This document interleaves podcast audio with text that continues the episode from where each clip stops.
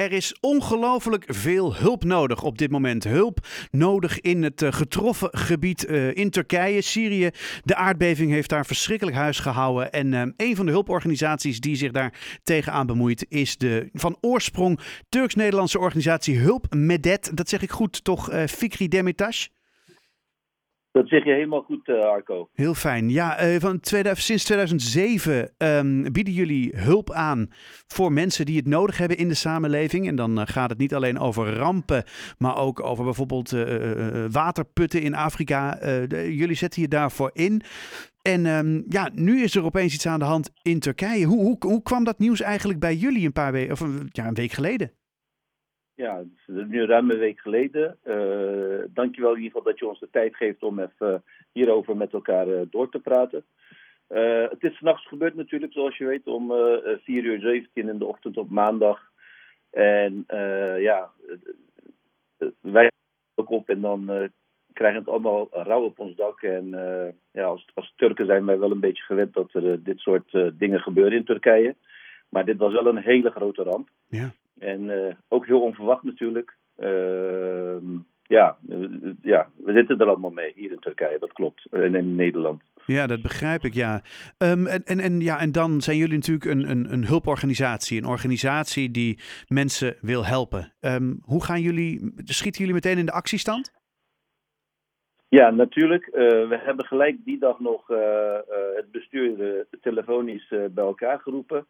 En uh, wij zijn gelijk gaan acteren. Uh, en uh, kijken hoe we zeg maar, de mensen in het randgebied op een goede manier zouden kunnen helpen. Gelukkig hebben wij een goed netwerk in Turkije van lokale stichtingen en verenigingen en mensen die zeg maar, ons te hulp konden schieten. En met name mensen uit de steden in de, in, de, in de omgeving van de rampgebied. Want in het rampgebied was het de eerste dag een chaos. Je kon daar niemand bereiken. Uh, en iedereen was echt druk bezig om te overleven. En ook zo, zeg maar, uh, de hulporganisaties die daar een bijdrage aan proberen te leveren. Ja. En vanuit Nederland hebben we natuurlijk getracht om, uh, om de hulp snel op gang te krijgen. Wij hebben initieel aangestuurd om met name in te zamelen, geld in te zamelen.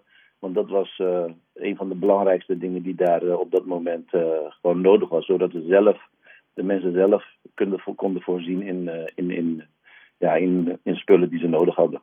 Want uh, wat is er zoal nodig?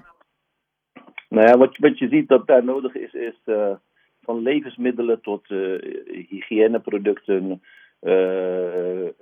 luiers voor baby's, ja, al, allerlei soorten producten, zeg maar. handschoenen. Um, ja, ja, tegen water, de kou, hè? Ja. water, kleding, jassen, dekens elektrische dekens, eh, wat je, wat je allemaal maar zou kunnen leveren. Ja. En het is ook heel moeilijk om dat in het randgebied te krijgen, want ook de overheid probeert zijn best te doen om, om, om, om die ramp zeg maar, op een goede manier te bedienen, in, in zoverre dat de mensen geholpen worden. Mm -hmm. Je moet je voorstellen, Arco, het is uh, uh, vergelijkbaar met anderhalf keer Nederland qua gebied waar ja. het is gebeurd. En uh, ja, overal in Nederland hebben mensen hulp nodig en je moet ze allemaal gaan helpen. Dus dat, ja. dat is een gigantische werk. Uh, voor de overheid. Maar gelukkig zijn heel veel uh, hulpinstellingen, net zoals wij, hebben de, hebben de mouw opgestroopt en uh, hebben de schouders eronder gezet en zijn te hulp geschoten. het is allemaal begonnen hier in Nederland. Echt heel veel bedrijven, instellingen zijn die avond nog gaan inzamelen en hebben containers vol, vrachtwagens vol die kant op gestuurd. En er is een hele goede samenwerking ontstaan tussen de Nederlandse bevolking hier ook. Hmm. Die hebben ook gewoon gedoneerd bij allerlei moskeeën en instellingen. En daar hebben wij als uh, hulp met het Intercontinental hebben daar ook een uh, coördinerende bijdrage in geleverd. Zodat de juiste spullen bij de juiste mensen terecht konden komen. Kijk, ja, dat, dat, klinkt natuurlijk hartstikke goed. Hè? Jullie zijn echt supergoed bezig wat mij betreft. Dus uh, complimenten sowieso voor de manier waarop ja, jullie dit hebben aangepakt. Um, ik begreep zelfs dat jullie nu bezig zijn met het organiseren van uh, containerwoningen. Voor mensen die dus hun woning kwijtgeraakt zijn en nu bijvoorbeeld op straat moeten slapen of wat zo. Klopt, klopt. Ja, ja er zijn echt tienduizenden woningen, zeg maar.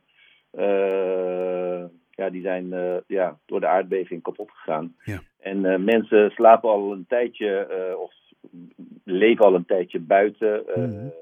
Er zijn niet voldoende tenten aanwezig. En momenteel is er in heel Europa, daar doen wij ook aan mee, hè, zijn wij containerhuisjes, de bouwhuisjes zoals je dat bij een bouwput kan vergelijken.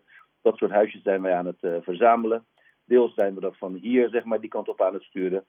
Turkije heeft ook een stop op export van dat soort huisjes, zeg maar, vanuit Turkije naar uh, buitenland gezet. Ja, heel goed. Alles gaat gebruikt worden om daar de mensen, in ieder geval de komende winterperiode nog, te voorzien van eventueel een dak boven hun hoofd.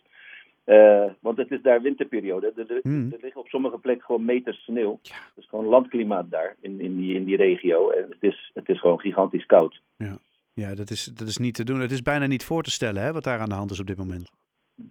Dat, ja, ik heb het ook met collega's heb ik het er wel eens over op mijn werk. Het is echt niet voor te stellen hoe groot de ramp daar is. Ja. Uh, we hebben hier in Nederland, uh, gelukkig maakt we dat niet zo vaak mee.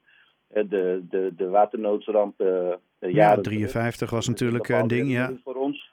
Maar dat was een, een, een, een, fractie van wat er nu aan, ja. aan de hand is in Turkije. Dus dat is echt onvoorstelbaar. Nou, en het dreunt ook zo door in Nederland, hè? Want er zijn hier natuurlijk heel veel Turkse uh, mensen die hier wonen, uh, die daar familie hebben ook.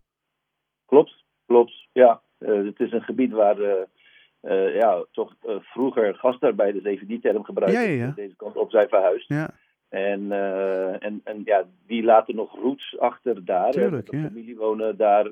ik heb zelf gelukkig geen familie in die buurt, maar oh, ik heb wel heel veel vrienden en kennissen die daar gewoon familie hebben en die familie hebben verloren.